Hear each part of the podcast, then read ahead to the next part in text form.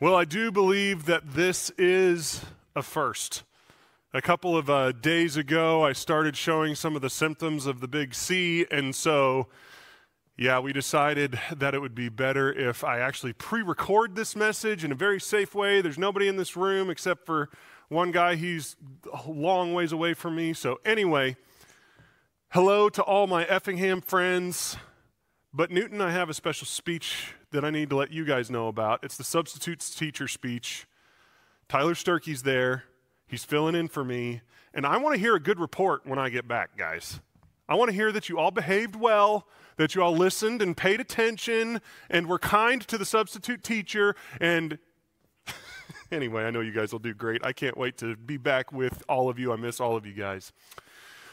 One of the things that I am terrible at. You know, I consider myself a fairly responsible person.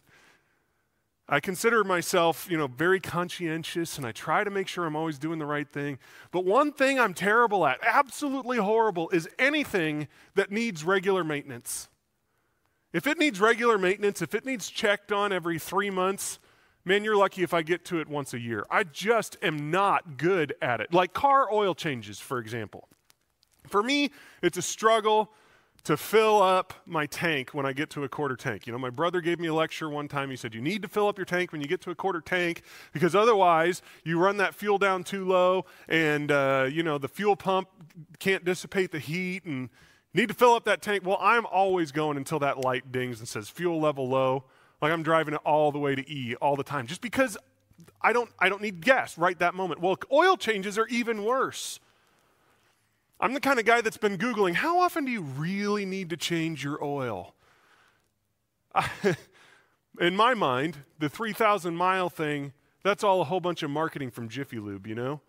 five thousand miles is good enough. Well, what happens to me is my car hits five thousand miles, my truck hits five thousand miles. I can't seem to find an oil change place closer than two thousand miles away from me. It's always at least seven, eight thousand miles before I change the oil in my vehicle. And I know that's bad. I know that's not good. I know it reduces efficiency. I know it's more wear and tear on the engine. I know that's not a good habit. But at the end of the day, I go out in my driveway, turn the key in my vehicle, and it still starts. And so I know it's important up here, but it doesn't feel important here because, well, it still works. It still goes. So I let these other things that seem more urgent at the time override the need of my vehicle for maintenance. It's just, it's just the way I am, and it's really, it's really a character flaw. Well, that same thing happens to an awful lot of us when it comes to our pace of life.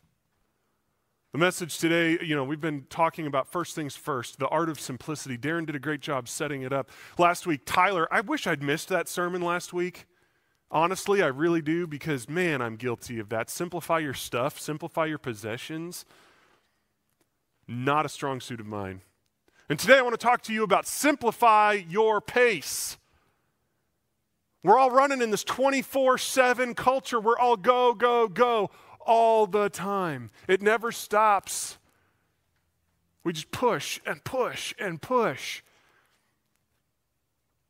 And here's the crazy thing about it is that God designed us, just like my vehicle, just like my Silverado is designed to have its oil changed regularly. God designed us to stop regularly. But we've been ignoring that for so long. It's just like my truck, just starving for an oil change. We as a culture, we as a people are starving for a stop, for a rest.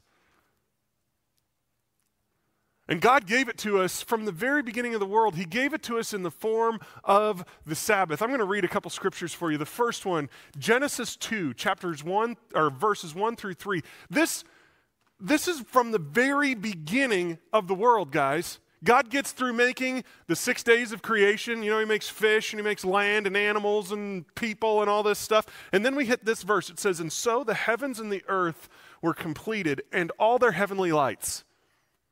By the seventh day, God completed his work, which he had done. Guys, he finished making the entire universe. We're still finding stars. We're still finding stuff out there in space. He did more in six days, and we have spent the last thousands and thousands and thousands of years trying to find all of it. It's crazy what he did. And then the seventh day, God completed his work, which he had done. And he rested on that day. Then God blessed the seventh day and sanctified it, because on it he rested from all his work, which God had created and made. Do you think God gets to the end of those six days? The God, like in those six days, he not just makes the world and all that, but he establishes time. He establishes the calendar. He establishes the year.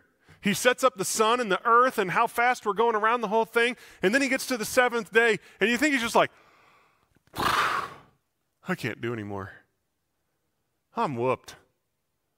I'm just I'm just drained of all energy, man. I gotta I gotta take some R and R. I need to go to Tahiti. Like, this is ridiculous. No, God's not doing that. God did this on purpose. In fact, that word rest right there, it means abstain. It's not the kind of rest where you just collapse into bed at the end of the day because you're so worn out. It's the kind of rest where you say, okay, on purpose, I'm shoving all of this aside for now. I'm putting the phone on Do Not Disturb because I need some time.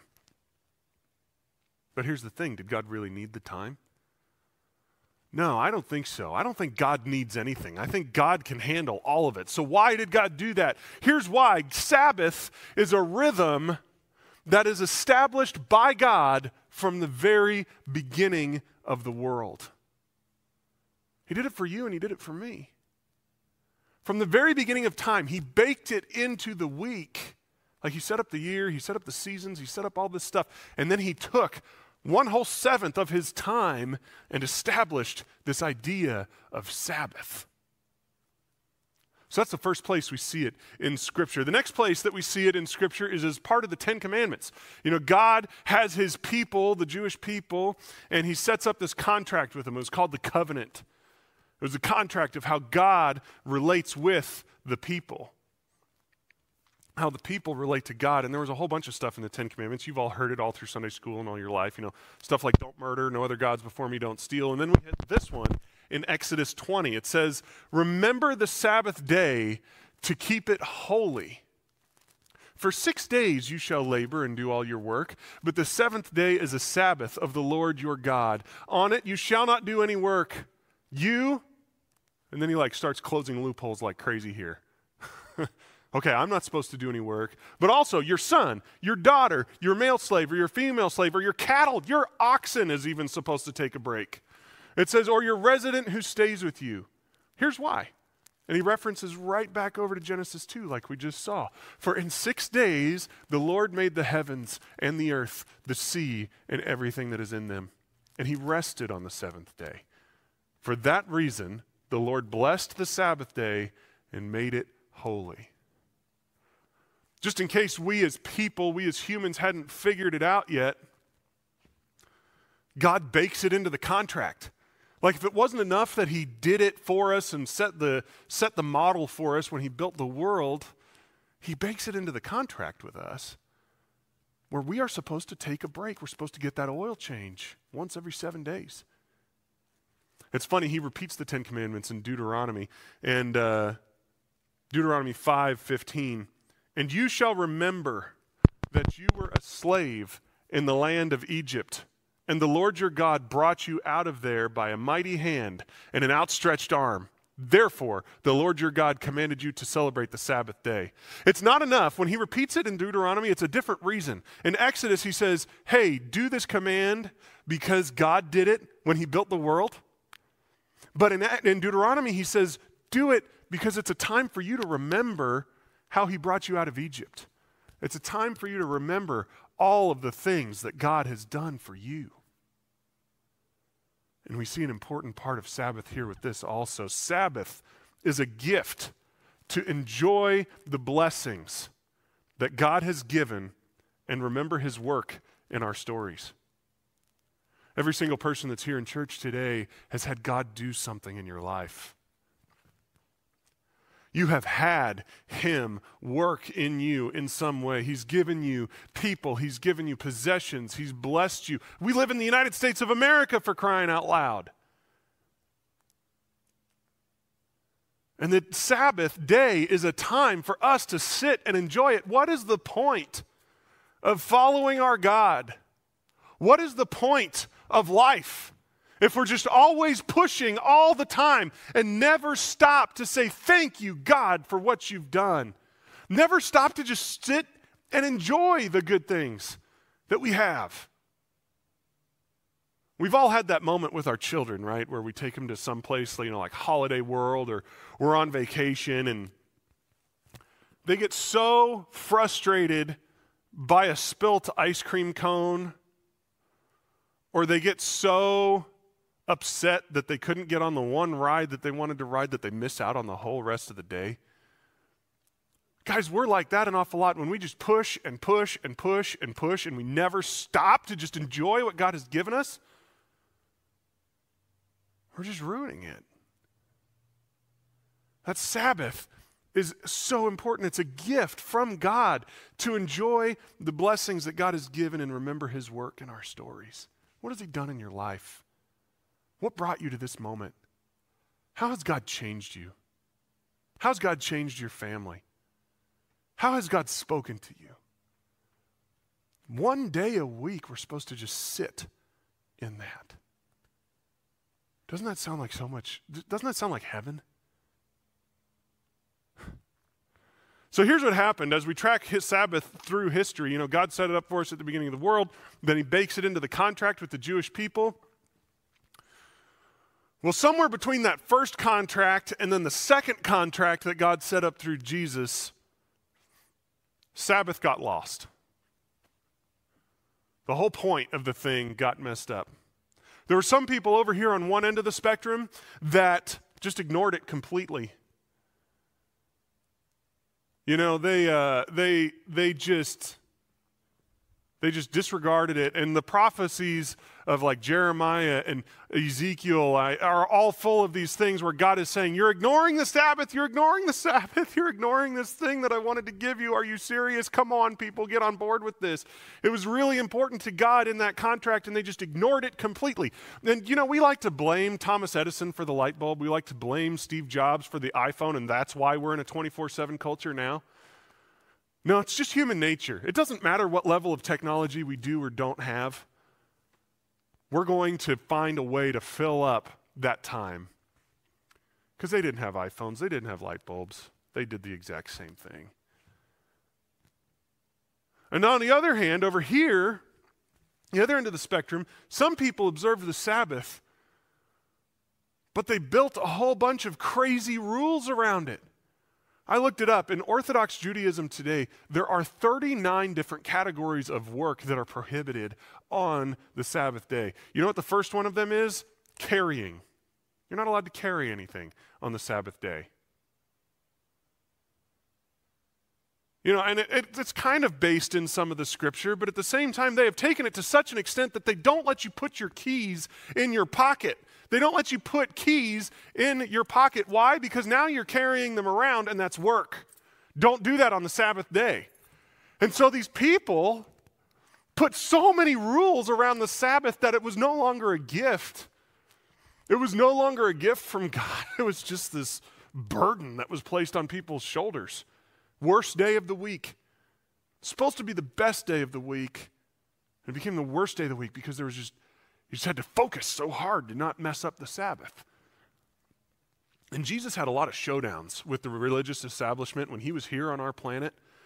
There were like four or five times where Jesus knocks heads with the Pharisees, with the religious elite, over this idea of Sabbath. And finally, in Mark two, this is what he says to them. Jesus said to them, "The Sabbath was made for man, and not man for the Sabbath.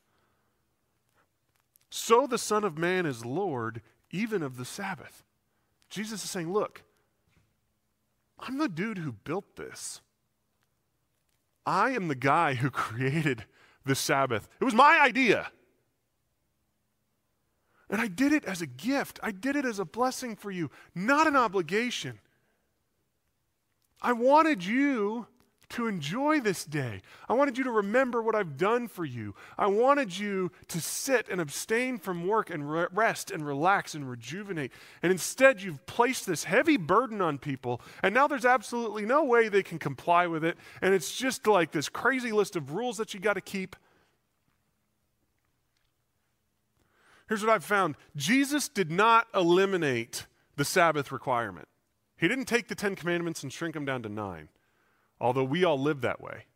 We all acknowledge how important nine of those commandments are, but we completely ignore the Sabbath. He did not eliminate it, but instead restored its original purpose as a gift to mankind.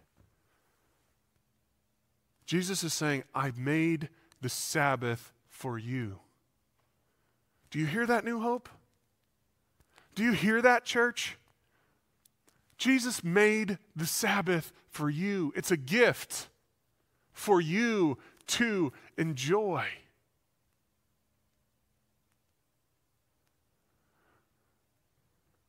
So that's a brief overview of the Sabbath through Scripture. I mean, it's important. It is all through the Scripture. It's in the Old Testament. It's in the New Testament. And yeah, we've eliminated the legalistic burden, like I put my keys in my pocket on the Sabbath. And, you know, we're not supposed to, like, freak out about which day of the week it is. You know, in Colossians two, sixteen through seventeen, Paul is saying, he goes, therefore, no one is to act as your judge in regard to food and drink or in respect to a festival or a new moon or a Sabbath day. I love that. Some people on their Sabbath, they might want to exercise. They might want to go on a long run. I don't want to go on a long run on my Sabbath day. You know, what is it for you? Things which are only a shadow of what is to come, but the substance belongs to Christ. Paul is saying, don't get so hung up on rules.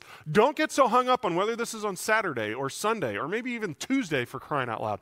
Don't worry about all of those things. Instead, focus on Jesus and enjoy him with these things. Enjoy him with your Sabbath. So that's Scripture. That's the case for you as to why you should observe the Sabbath from Scripture. But it's not just Scripture, man. Science also. Science also supports the idea of one day off per week. I found this inc dot com article, inc dot com, and it had a whole bunch of quotes. It was about, it was about how science supports the idea of taking one day off a week. Here's the first quote. It says, the National Institute for Occupational Safety and Health reports in a C D C publication that stress levels at work are higher than ever and that healthcare expenditures are nearly fifty percent greater for workers who report high levels of stress. So our stress just keeps going up, up, up, up. And with that, doctor bills go up. Okay, it's a direct correlation. Stress creates havoc with our physical and emotional health. A growing body of evidence shows that skipping breaks can lead to stress and exhaustion. The way my brain interprets that, skip the Sabbath, and you're going to have to pay the piper. You're going to pay the piper in emotional health. You're going to pay the piper in physical health. You're going to pay the piper financially when you've got doctor's bills out the wazoo because you have not been changing the oil in your vehicle. Greater stress means you need regular breaks. And we as a culture totally and completely ignore this all the time, and we are paying the piper big time. Next quote from inc dot com. A two thousand eight University of Illinois study shows that all work and no play dramatically reduces focus as well as productivity. Conversely, regular time off work improves it.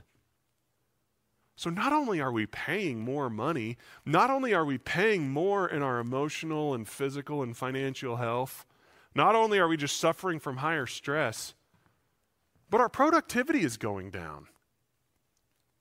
When we skip the Sabbath, when we skip our fifteen-minute breaks, when we skip our vacations, we get less of even what we want. We're all thinking we're just putting our nose to the grindstone and just working away and getting things done and making a difference in the world. But guess what? We're making less and less and less of a difference the longer we go. Ironic, isn't it? When we ignore that rhythm that God established for us, it gets us nowhere. They actually have done some studies on Seventh-day Adventists. Seventh-day Adventists are people who believe in, in a very regular Sabbath practice. They may go a little bit too far on the legalistic ends of things. I don't know. I haven't studied it too much, but it, I know that the Sabbath is incredibly important to them. They take one day off every week. There's a large segment of Seventh-day Adventists in this town called Loma Linda, California. And they've done studies on these people. And they find that these Seventh-day Adventists in California live four to ten years longer than their counterparts. Isn't that fascinating? You know, if your average life is seventy years, and you take one day off out of every seven, that means you've taken ten years off, and they're living ten years longer. Bizarre, isn't it? It's almost like God planned it or something. It's almost like God built us this way. It's just like that car. You ignore those oil changes, you get less engine life. So it's not just scripture, it's not just science, it's also common sense. Man, just common sense says take your Sabbath day off. You know, what's that old quote? I have something along the lines of nobody gets to the end of their life and on their deathbed they're saying, I wish I'd spent more time at the office. You know, how many people have heard that before? I've heard it tons of times. Also, there was this book uh, Sturkey had me read. He said, I think this would really like apply totally to your message about simplify your pace. And he was totally right. It's called The Ruthless Elimination of Hurry by John Mark Comer. I highly recommend it if you are... Uh, if you're interested in this at all. But he tells his story. He was a pastor of a church out on the West Coast that was growing leaps and bounds, and service after service after service was added, and before you know it, the weekend would come, and he would just preach like six or seven services, and he was exhausted, and he'd come home, and he'd crash, and he kind of started to spiral.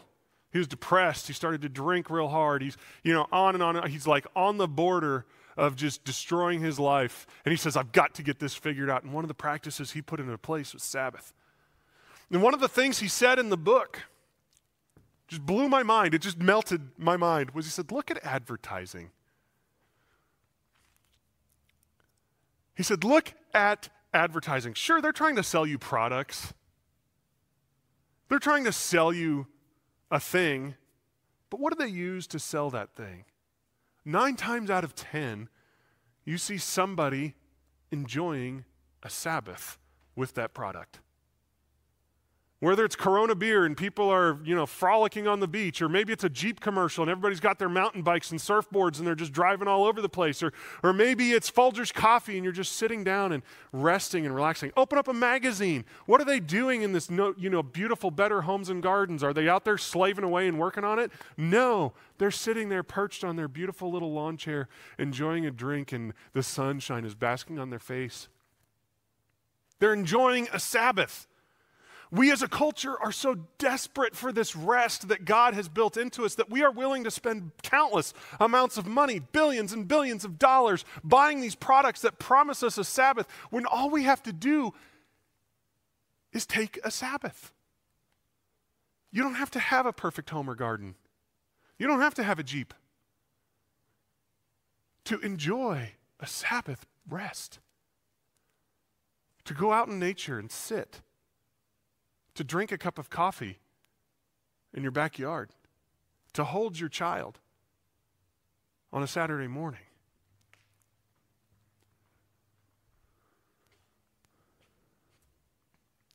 Study after study after study, common sense, scripture, all of them, over and over and over again, point to this idea of a Sabbath rest and how important it is for us. But up to this point in the message, I would give myself... if I was grading my message, I'd give myself a D, and here's why. A lot of you are sitting here in this room right now, and you are feeling a low-grade level of guilt. You know, you've been pushing for a long time. You haven't been changing the oil. You know, it's just kind of like me and my car. Like, my truck is out there in the parking lot right now, and it's, it's been six thousand miles since an oil change. Do I have any plans to change the oil today? Not at all. Is it going to happen today? Nope, it's just not. Why? Because I'm going to go out in the parking lot as soon as I'm done with this film, and I'm going to start my truck, and it's going to get me all the way home. I know up here that changing the oil is important, but I haven't felt it here yet. And you're in the same boat as me with this whole Sabbath thing. You know up here it's important. I've argued to you well from Scripture, from science, from common sense. You know that the Sabbath is important, but you don't feel it here yet. And at the same time as you're hearing this message, you have a list of projects, a list of emails you're going to send, a list of people you're going to talk to this afternoon to keep getting stuff done. And while on the one hand, Sabbath sounds incredibly easy to do, it's actually one of the hardest things you will ever do. I, uh, I've been trying to practice the Sabbath a lot more regularly, mostly because I was going to be preaching on it. And I thought, well, I can't just get up here and Sabbath, Sabbath, Sabbath, and then I'm not doing it myself. So I've got to learn this. I've got to get this in place. And I had done it before, but then we fell off the wagon, to be honest with you, and I was trying to get back on it. And it's one of the hardest things you'll do. It's one of the most rewarding, but it's also one of the hardest things that you will do. Why is this so hard? And this is just from my experience. I don't have studies. I don't have scripture for this. This is just Jonathan's experience. First reason that this is so hard. Number one, Sabbath requires us to trust God when we can't get it done in six days. It's hard to fit your entire to-do list in six days. I'm in the same boat as you. You know, I lead the Newton campus. That's pretty, that's a full-time job, you know. And then I also have a side gig kind of doing some computer work. And so, you know, the church gives me Fridays off. And so a lot of times when a client calls and they need help or they need me to come look at their systems or whatever, you know, I'm going to schedule them for a Friday because I have that day off and they're still open. So I had, so Fridays fill up. Well, I'm also in the middle of remodeling this house. So I have, you know, flooring I got to put down. I've got electrical work to do. Plumbing to do. I've got cabinets and things I need to build. I have all sorts of projects to do at the house. I'm going to be working on that for years. And so I've got that in front of me. And it's hard to fit it all in in six days. Johanna and I decided we're going to try to take Saturday, and that's going to be our Sabbath day because, you know, Sundays just, you know, as a pastor, they're just not restful. That's just not going to work. So Saturdays are our day. And so I'm sitting there, and I'm trying to take Saturday off. Well, if I work Sunday through Thursday at the church, and then Friday I'm out there working on computers, I'm not getting anything done at the house, but I'm supposed to take that day off. Trust me, I get it. I get where you're coming from. It's hard to get it all done in six days. But when I let that drive me, when I let that override my Sabbath, here's what I'm saying. I'm saying, yes, God, I believe you can make the entire world in six days, the earth and the moon and the stars and the sun and everything that I see, everything around here, trees, plants, animals, people, you name it, you can do it in six days, but I don't think you can really handle this problem over here. You know, my, my little house that I'm trying to build, you know, the flooring I'm trying to lay and the, you know, I don't, I don't, I don't think you can really handle that, God, because that's going to require me working a seventh day, actually. It requires me to trust him that he knows what I need. He knows what I'm trying to accomplish. He knows what I'm trying to do, and he can actually handle it for me. Next one, Sabbath requires you to face your FOMO. I have no idea if I just dated myself with that word or I have no idea if that's still in or not, but it's a real concept. Sabbath requires you to face your FOMO, your fear of missing out. There's a lot of stuff that happens on that seventh day. Your kid might not be able to play a sport because you've decided that's your family day. Your kid, you may not be able to attend this thing, or everybody else is going to a party or whatever, and you've decided, I'm going to make this a priority, and you've got to miss out on something. That's tough, you know? And then the last one here, Sabbath requires you, this is, this is really tough for me. Sabbath means you have to overcome the need to please people. I've had to tell people, look, I'm not going to be able to get to that till next week. This week is full already. And I know that on that Saturday, all it has on my Google Calendar is just Sabbath, and it's from eight a.m. to, you know, the rest of the day, and I've blocked that off on my calendar on purpose because I know if I have that empty, I'm going to fill it. And I've already filled up my Friday, and I'm sitting there, and they're calling me, and they need something, and I'm like, well, I could maybe get to that Monday evening. And I'm I'm sitting here, and I'm scared of their rejection, and they're going to be disappointed in me because I can't get to them quickly enough. And it requires you to overcome that need to please people. But again, do we trust our God to get it done? That need that that person has? You think the God that set up this six-day rhythm for us, one-day rest, do you think maybe he can handle their needs if you're trying to obey his rhythm? See, Sabbath requires hard work. Sabbath requires you to take some steps in your heart that are difficult and exhausting. And I want to tell you, as you start to put in your Sabbath practice in your family, man, give yourself some grace. You're not going to do it perfectly. Also, don't get too wound up about rules. You know, I still drive to the Jasper County dump because Saturday's the only day that it's open. I love that what John Mark Comer said in his book about the ruthless elimination of hurry. He says, I have two filters for my Sabbath. Is it rest or is it worship? That's it. That's what he uses. So it might be you go on a long run. It might be that you have a family over for a nice dinner, a family that you know is going to be uplifting and build into you. It might be that you just sit and read a novel. You might really spend some time in focused prayer and Bible reading. You might just have that conversation with your wife that you haven't been having for the last ten years because you've been too busy. You might take your two-year-old and sit down and watch Curious George. I don't know. Is it rest? Is it worship? Here's what we're going to do. I want you to look inside your own heart now. And as we're headed into the holidays with Thanksgiving right around the corner and Christmas, and we're headed into the busiest time of the year, what is God asking you to do to simplify your pace? How can you put the Sabbath rest into practice? How can you obey that tenth commandment that we all ignore? What here? I mean, I know, I think you've got it here. I think you understand that it's important. What is preventing you from doing it here? In both campuses, the uh, worship leader is going to get up and lead us in a song, and I want you to stay in your seat.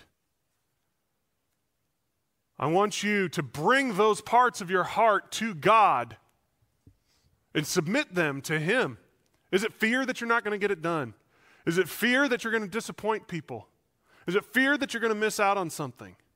What is the fear that drives you to work that seventh day? What is it that prevents you from enjoying the gift God wants to give you with the Sabbath? What is standing between you and simplifying your pace? Ask that question. Bring it to God. And then when you're ready, stand and worship Him. I'm going to close this in prayer. God, thank you for the Sabbath. Thank you for this incredible gift that you've given to us as mankind. Jesus, help us to do it. Lord, there comes a point where we just have to do it. We just have to say, okay, this day is blocked off on the calendar. Help us to accomplish it. Give us the grace we need for our fears and where we lack in our hearts. Help us to trust the God that built this world in six days. Help us to trust you with all these people that need us so badly. Help us to trust you with our fear of missing out. I pray that the Sabbath, as these people, as New Hope, as the congregation starts to put this into practice, I pray that your Holy Spirit would meet us there, that you'd refill our souls, that you'd refresh us, and that we would remember what you've done in our lives and enjoy the gift that you've given us. Help us to worship you by participating in your rest. Amen.